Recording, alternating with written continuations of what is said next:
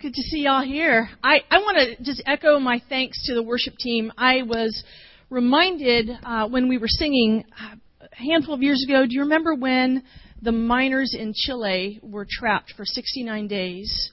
And um, I remember watching when the miners found out that they were about to be rescued, they began to sing they began to sing their national anthem. And i remember sitting there watching tv with tears rolling down my cheeks because when they when they realized they were being set free their natural response was to sing their anthem and I couldn't help but think about that when we were singing today. I'm so grateful for the hopeful songs that the worship team led us in. I just thought, man, thank you for leading us in these anthems of praise because of what God has done in our lives. So I want to want to honor you guys. I want to thank you guys for that. I want to uh, greet you all again. It's a joy, always a joy to be back here at Rockville Assembly. I um, I serve as as uh, was said. I serve with Chi Alpha Campus Ministries. I know my good friend Blaine was here last week uh, speaking. I trust that was a blessing to you. Blaine is our director at American University Chi Alpha. I provide leadership for Chi Alpha from Virginia to Maine. I also uh, spend some time at Georgetown Medical School leading our ministry there. Starting tomorrow, school starts. Right? Right? I know. Thank you. Me too. I'm like, today, someone asked me how my summer was, and I was like, well, today's my last day of summer. And she said, I hope it's a good one. I think it's this layover here. I hope it's a good one. I'm like, me too, you know, because uh, tomorrow school starts for us at Georgetown Med School. I'm going to have the opportunity to reach out to about 200 first year med students.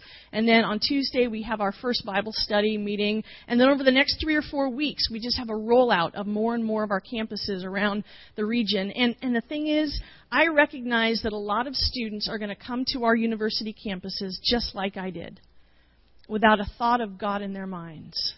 But He's thinking about them the way He thought about me. And our desire in Chi Alpha is just to be there to show these students how good, how good God is. And you guys are a part of that. I've been an, I've been honored to be your adopted missionary for about 11 years, and Pastor Stan um, is just so gracious to me to keep inviting me back. Or he sometimes he's not here. He's like, well, let's see if she, maybe she'll mess it up, and I won't be there to see. So I think uh, I'm, I'm actually grateful for his his willingness to. Uh, to let me be a part of this. So I, I want to just brief introduction. I have a couple friends in the back. They're going to hate me for doing this, but just wave at, just wave at my friends. Hi, there they are. A couple of my friends. I, I, I think when when someone was talking about community, they're they're going to get me for that later.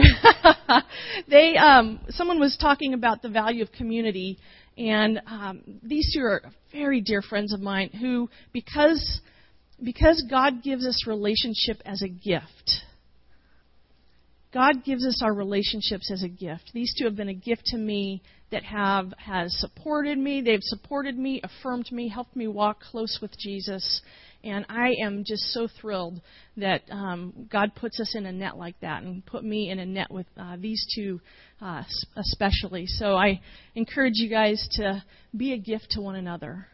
Be a gift to one another. Help one another grow closer to Christ. Help one another love well I um, want to share a little bit of a story about another friend of mine. Um, I have a friend who we were honoring her about about five years ago. I was at a national Chi Alpha conference. All Chi Alpha leaders from around the nation were meeting together, and um, we were honoring people for 30 years of service. And one of the people we were honoring was my friend, whose name is Joy. And as we were, we had an opportunity to, you know, share about her work and um, she had an opportunity to share a few words with us. She said these words which, which struck me, which entered my heart, as one author says, entered my heart and thrived there. Her words, she said this. She said, Life is life and God is God, and don't get the two confused. life is life and God is God. Now, let me tell you a little bit about Joy. Joy, as I mentioned, uh, she is she was at the time 30 years as a leader in our ministry in Chi Alpha. She and her husband had raised up more people in ministry than we could ever count. They had trained people for ministry. They had met with students on a, on a campus in Montana. They had loved students through all kinds of uh, craziness and loved students through all kinds of healing and everything. And they, they would just raise up students and they would just send them off to whether it be into the into their professions as teachers or into being Chi Alpha campus ministers or places around the world. They just they just kept loving kids for 30 years. They just kept loving kids.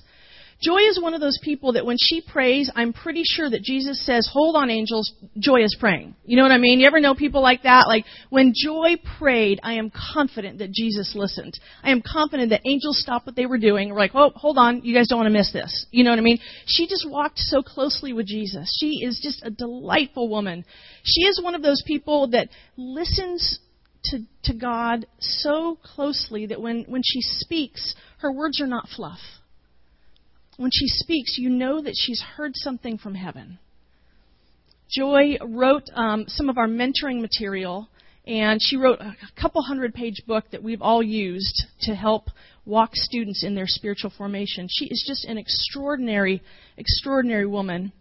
There's one other thing about Joy that is that adds to this story. Uh, Joy lives her life from a wheelchair.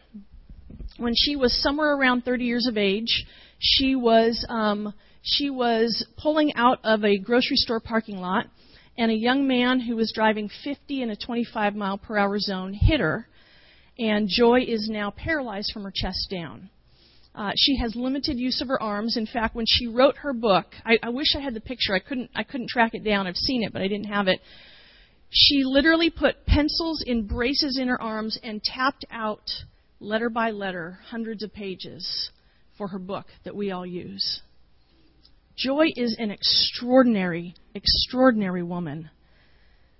Living her life, at the time of her accident, her son was four years old, her daughter was one.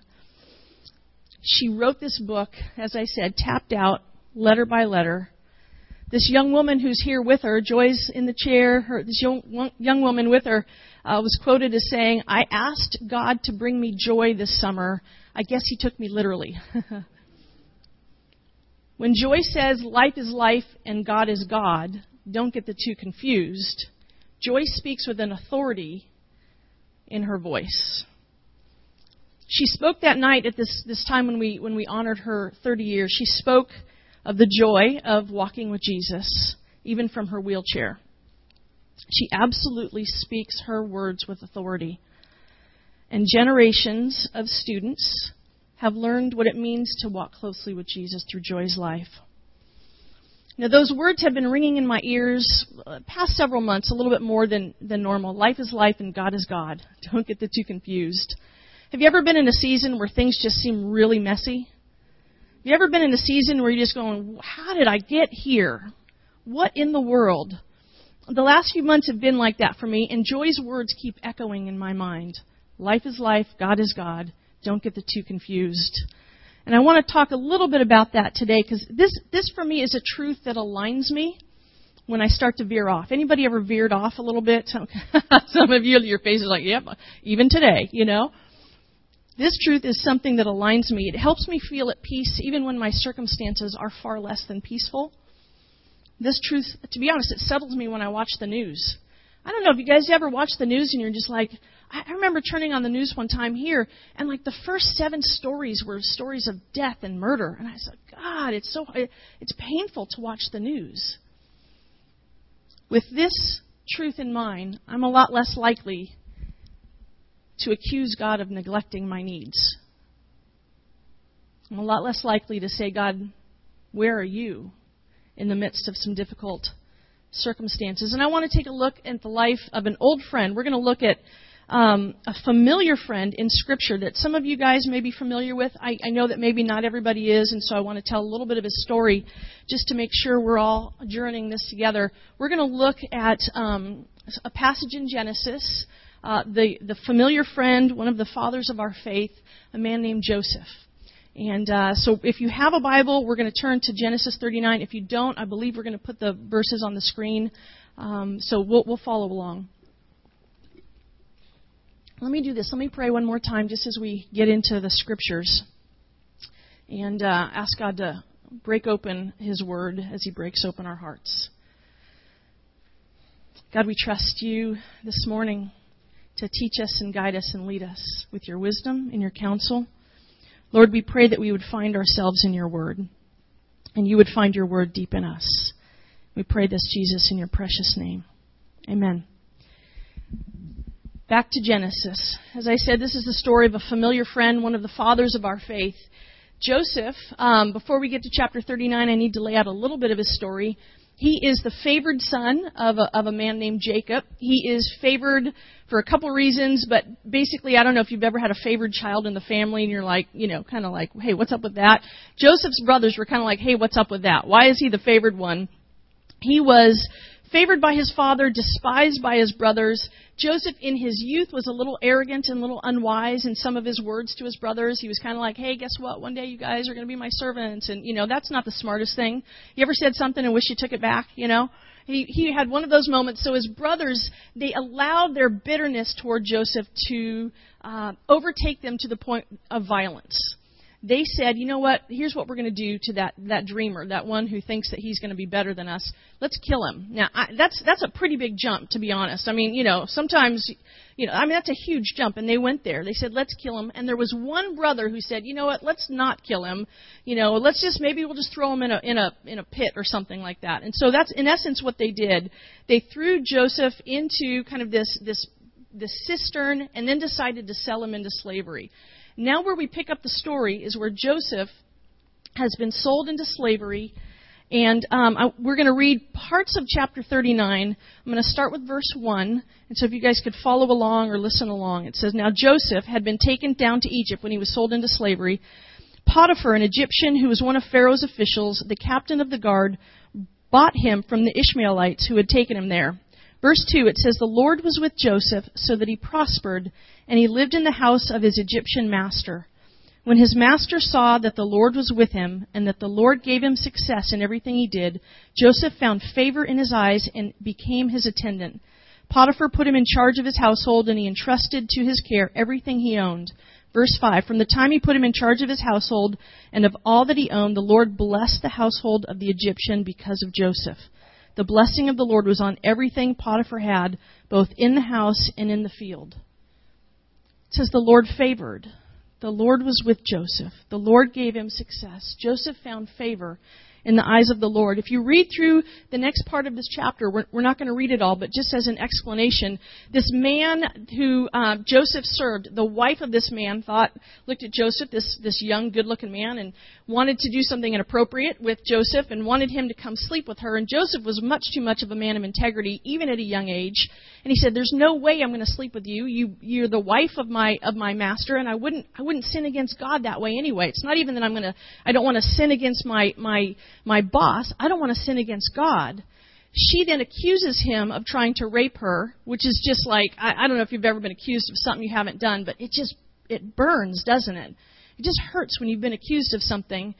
Joseph is not believed, so he gets thrown into prison. And then look at verse 20. We're going to follow along this.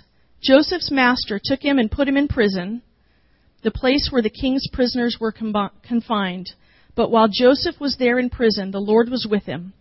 He showed him kindness and granted him favor in the eyes of the prison warden. So the warden put Joseph in charge of all those who held all those held in the prison, and he was made responsible for all that was done there. The warden paid no attention to anything under Joseph's care because the Lord was with Joseph, Joseph and gave him success in whatever he did. I got to be honest with you. I read this passage and I, it's just all over. The Lord had favor for Joseph. The Lord was with him. The Lord gave him success. I typically want the favor of God in favorable circumstances. Am I alone in that? Or is there uh, maybe one or two people in the house where you're like, I really like the favorable circumstances? I like when things are easy. I like when there's not a water leak in my apartment. You know what I mean? Like, you know, I like it when things are smooth. I like it when there's no roaches. I like it when, you know, I mean, like things like, I just like the favorable, I like it when everybody likes me. I like it when everybody's happy with me. I like it when everybody thinks, oh, she's really great. you know? And I, I just, I, I like those moments. And I, I look at this here though, and I hold my life up to, to the word and I think, hmm, the Lord favored Joseph in prison. The Lord gave Joseph success in prison. The Lord was near Joseph in prison. The Lord was with him, gave him favor and success. In Potiphar's house, accusation comes. The Lord was with him, gave him favor, gave him success in prison. Joseph has gone from being at home and being beloved to being thrown into a pit, to being thro- you know, sold into slavery, to being then affirmed and respected, to being accused and betrayed, being thrown back into prison. And let's be honest, the prison that they had is not like prison today. There was no cable TV. You know what I'm saying? Like, you know, I mean, there was no, there's no comforts there. We're talking about a dungeon. We're talking about cold, dark, damp, diseased place where he found God. The Lord gave him favor and was with him. Joseph had this difficult time. I mean, mine is not exactly the same. Yours may not be the same, but friend, have you ever been accused of something? Have you ever had things just seem to like again fall apart like how did I get here? Have you ever wondered, man, what did I do to deserve this? What did I do? Did I God did I did I sin? Did I how did I get here? Have you ever had perhaps a difficult boss at work? how did I get this one? Have you ever been in that place that was so uncomfortable, so not what you wanted, seemingly so unfavorable, and still found the favor of God? Here he is. There's Joseph. Favored. God was near him. He was successful in very unfavorable circumstances. Ah, you guys, friends, I think, you know, if the Lord is with me, then all will go well. I think is all too often what I get I get caught up in. That all will go well, like it's just going to be easy. But here he is in servitude and in prison. And I just want to ask you for a moment what challenges are you facing today? May not be a pit, may not be a difficult boss, but what challenges are you facing today? And can you still see the favor of God in your life? Can you still experience the nearness of God? Can you still see God as seeing, as you, seeing you as successful as you walk closely with Him, even in those circumstances. I, I get a little bit concerned about some of the messages of success that we hear in the church. You know, it's you know the the latest book of three quick and easy ways to have a happy Christian perfect life, and I just don't find that in Scripture. You know, that if you're successful, then you're going to do a church plant that's going to blow up to 1,500 people by next week, and you know, boy, it, it's always that easy. And I I just don't see that in Scripture. I mean, it's great if it happens, but I, I just I, I worry sometimes that we view our we view our measure of success and favor by things that we're told that may that maybe aren't scripturally found, founded. Does that make sense? Because anybody looking at Joseph's life would have to be like, "Oh, dude, that is not the example of success that I want. you know what I mean? Like we we see all these people and it's like, oh, that's great. I'll follow that guy or I'll follow that leader, and I would not want to follow Joseph into the pit. But that is exactly where Joseph found God. That is exactly where he felt the favor of God. What challenges are we facing today? And do we do the challenges we face make us assume that God is far instead of near us? instead of favoring, offering us the favor of God because of Jesus. When I look at Joseph, I don't look at somebody who's like, "Man, I don't know, what did I do wrong? What? How? I'm, why did God? Why did you do this to me?" I don't. I don't see somebody also who's in denial. Like, I'm not in a pit. I'm not in prison. You know what I mean? How many of you guys know people like that? You know, like, you know, they're in the midst of this, they're like, no, I'm fine, praise the Lord, you know, and I'm like, well, actually, you're in a really hard time, and I'd love to pray for you if you were honest about it, you know? I don't see Joseph denying the reality. I also don't see him getting bitter. I don't see him striking out in bitterness. I don't see him getting bitter toward God. I don't see him again wondering, man, how did I how did I blow it? What got me here? I do see the nearness of God in a very dark, painful situation. And I think we often struggle to merge the two. I, I will say, I, I can't remember all the words of the first song we sang, but when we were singing it, I thought, there it is. That was, it, it, maybe we can go back and sing that at the end or something, but it was something along the lines of what God is doing, in what God has done for me in the midst of my weakness, in the midst of my difficulties. When we were singing it, I was like, that's the message right there. We could just end. We could sing the song and go home, you know? That was the message right there. I was so encouraged because so often we do struggle to merge the two that somehow if I'm in a difficult situation, God is displeased with me versus God is near. I know I am challenged often to rest in God in the midst of difficult trials. I um, and it's hard as we try to merge the idea that God God's favor is on my life because of what Jesus did, and I'm still in the midst of this difficulty. A few years ago, I was listening. Um, I was at a conference, and the pastor and author Rick Warren. Some of you guys may know him from his book, The Purpose Driven Life. I heard him speaking, and he said, he said, you know, a lot of times people think that life is filled with peaks and valleys peaks and valleys. And he said, you know, they think like, okay, well, I'm in this valley, and then, you know, one day the, will come the peak, and then, okay, there's another valley. He said, I don't find life like that at all, uh, really that much at all. He said, I think that it's almost like two tracks going at one time, and a lot of times in life, there's something good going on in our lives, and there's something troublesome going on in our lives. He said it's really more like two tracks. He said, and part of it is just learning how to manage those two. He said at the time when my book was taking off and it was kind of like heightening the success of my book, starting to sell millions of copies, he said that's when we found out that my wife Kay had breast cancer. He said I had these two tracks going on in my life. The reality of those two tracks of something extraordinary. Man, his book, I mean, I think his book sold something like 30 million copies, like unbelievable. I mean, an extraordinary amount of money came in by which through which he paid back the church that had been salarying him for like 25 years. He paid them back for everything and then gave away more and said, "We're just going to drive a very simple car." They didn't just, they decided not to live an extravagant life with millions and millions of do- dollars coming in. He said at the same time that was happening, my wife was walking through breast cancer. Do you find that sometimes things are like that for your world? I mean, maybe, perhaps not that extreme. Maybe you didn't get millions and millions of dollars. but very often, two tracks that go through. I know that's very much the, the experience I've had in my own life. A few years ago, I was going through a really wonderful process, a spiritual formation process, which was formative for me. At the same time, I was grieving a broken relationship. And I remember I was meeting with a lady every week uh, as a spiritual director to process what God was doing in my life. And she said, You have these two very powerful things happening in your life at the same time. And I was like, That's, that's what happens. That's a lot of times what happens in life.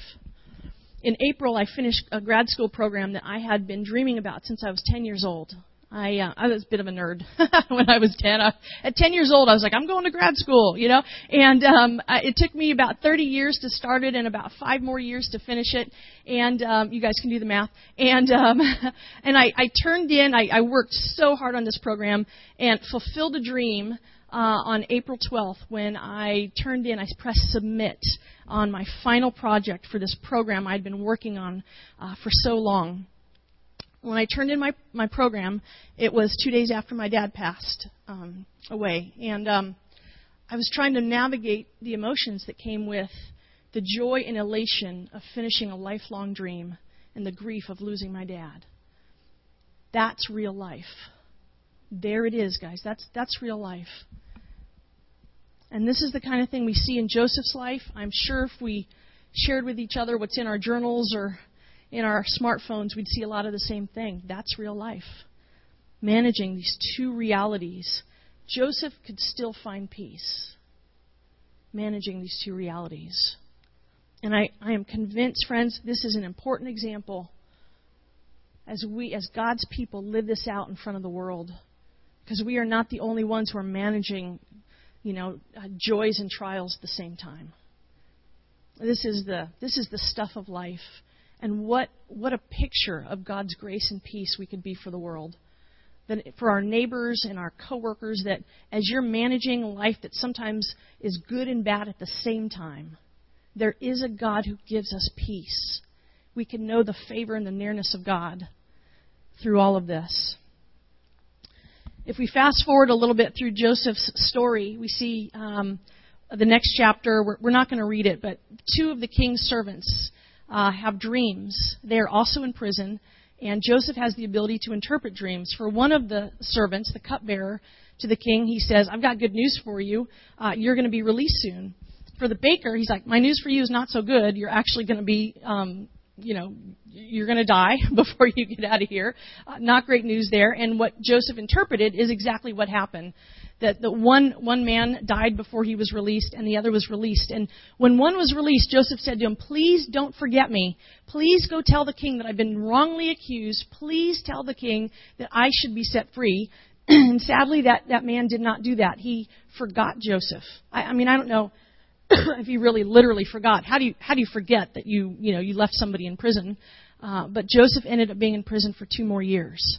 Now, when we read that in Scripture, at least when I read that in Scripture, I pass by it and I'm like, okay, then Joseph was in prison for two more years. And I pass by it really quickly.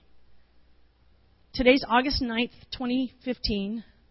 What if you went into prison today for two years? Day after day. This is not just like read it by in a half a second in Scripture. This is two years of his life.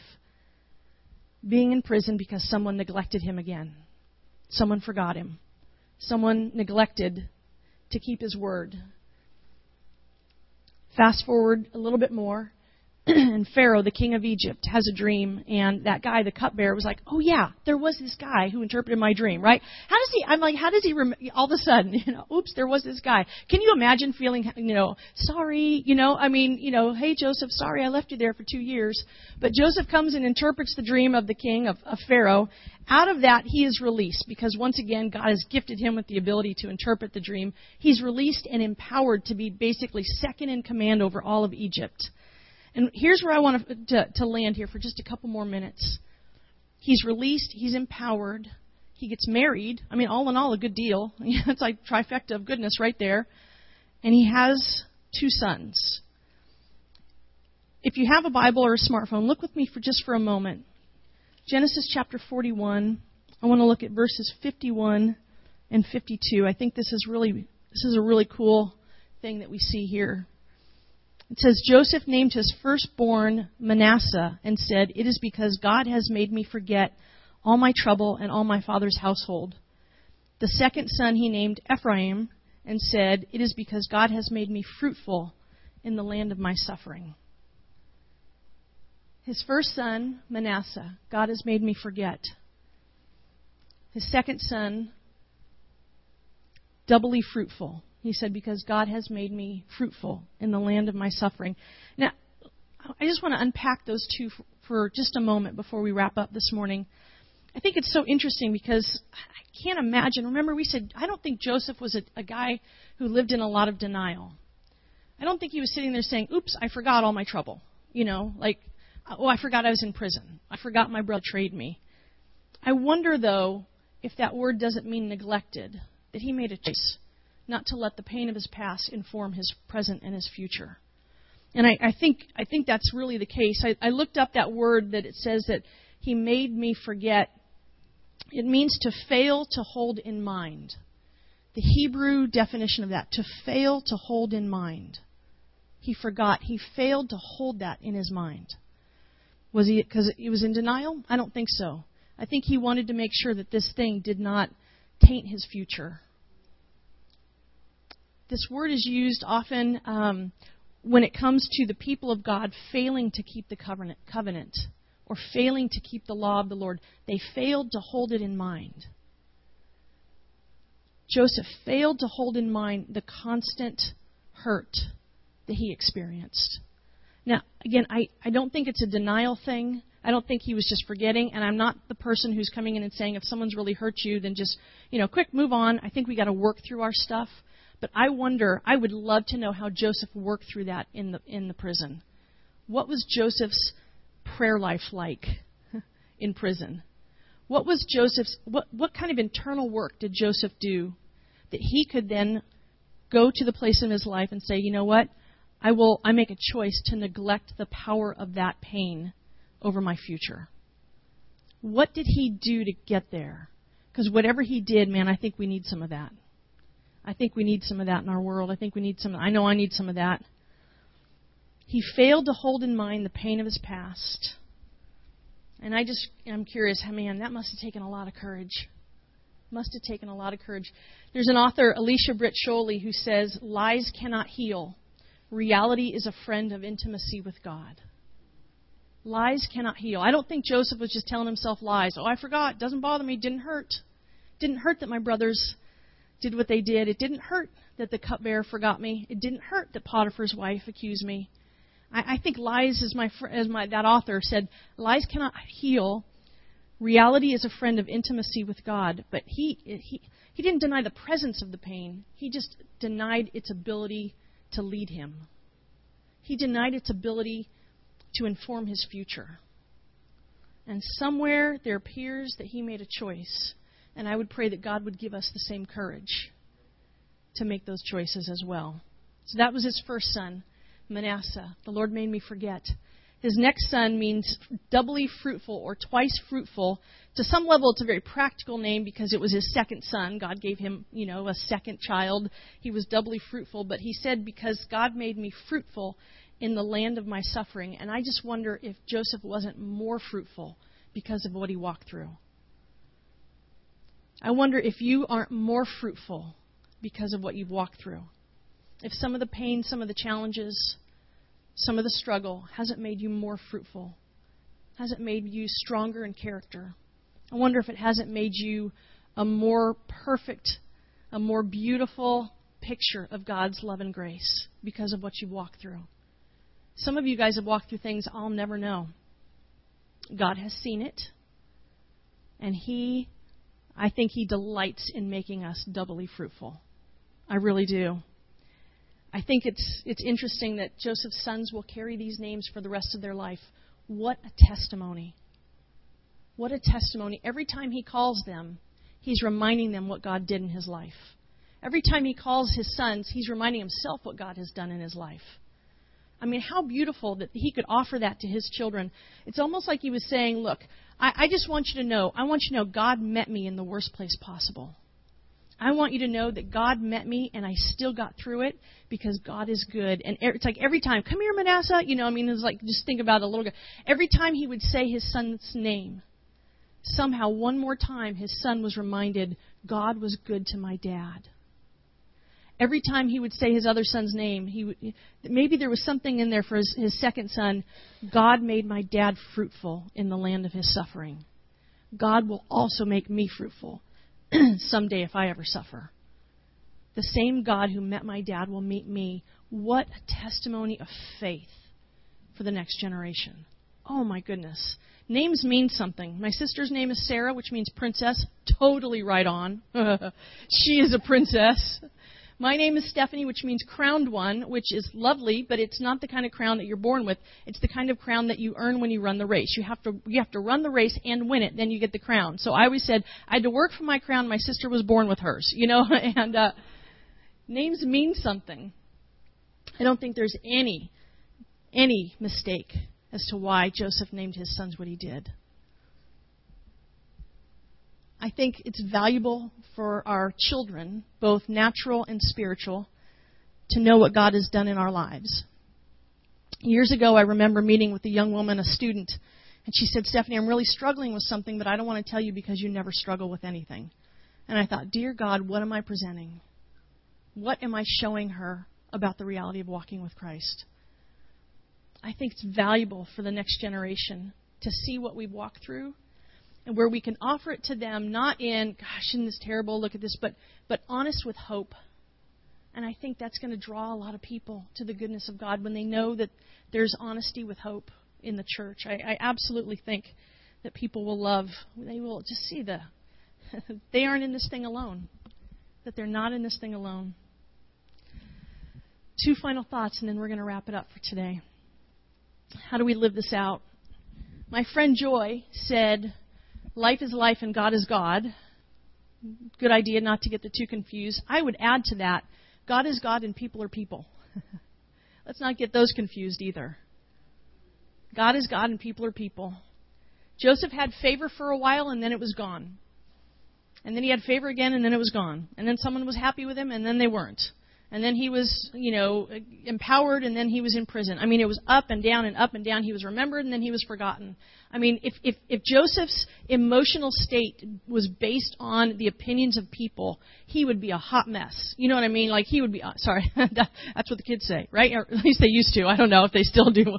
You know, I mean, if if if his if his opinion of himself was based on what everybody else said, he'd be up, he'd be down. I'm, I'm remembered, I'm forgotten, I'm empowered, I'm not, you know, I mean, God is God and people are people. Let's not get the two of them confused. Even when he had no favor by any person, the word tells us that God favored him. The favor of God was on him, even when that was never reflected through any person. The Lord was near him. The Lord gave him favor. I just, I just have to ask do you find yourself so concerned about the opinions of people that you cannot rest in God? And if that is something that kind of rang true as you answered that, can I encourage you to spend some time with Jesus on that one? Can I encourage you to spend some time because people will like us one day and not like us the next, or you know what I'm saying, or we'll be, you know, we'll have pleased our boss one day and then oh we didn't please our boss the next day, and it's up and up and down, up and down. But God's favor is consistent on us because of what Jesus did for us. That's a good news, man. So I mean, I like it. Like I said, I like it when people are pleased with me. But if they're not, you know, I still need to know that God, God is near. God is near, and I've got the favor of God. So God is God, people are people. Don't get the two confused.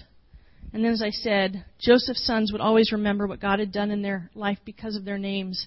I, can I encourage you, as a, as a church body, to live honestly with hope before the next generation? We've got, we've got the, the students I work with are asking very deep, rich, very powerful questions about pain and suffering and what's going on in the world and they it's not that my life is a perfect you know replica of what they see in other parts of the world but they want to know is this thing real? Is this thing real? When you talk about faith is this thing real? Or is this just a little platitude you throw over something so that that way we can just kind of make ourselves feel better and move on? But the people in our lives, the next generation, our children, our natural children and our spiritual children, you know, the, the maybe the, the, the youth in your church, they want to know that they can live honestly with hope. And they will see that reflected through your lives. Life is life, God is God. God is God, people are people. and let's live honestly with hope. I'm going to wrap up in prayer. I'd love it. I don't know if the full worship team is here or if there's someone who can uh, play quietly as we wrap up today.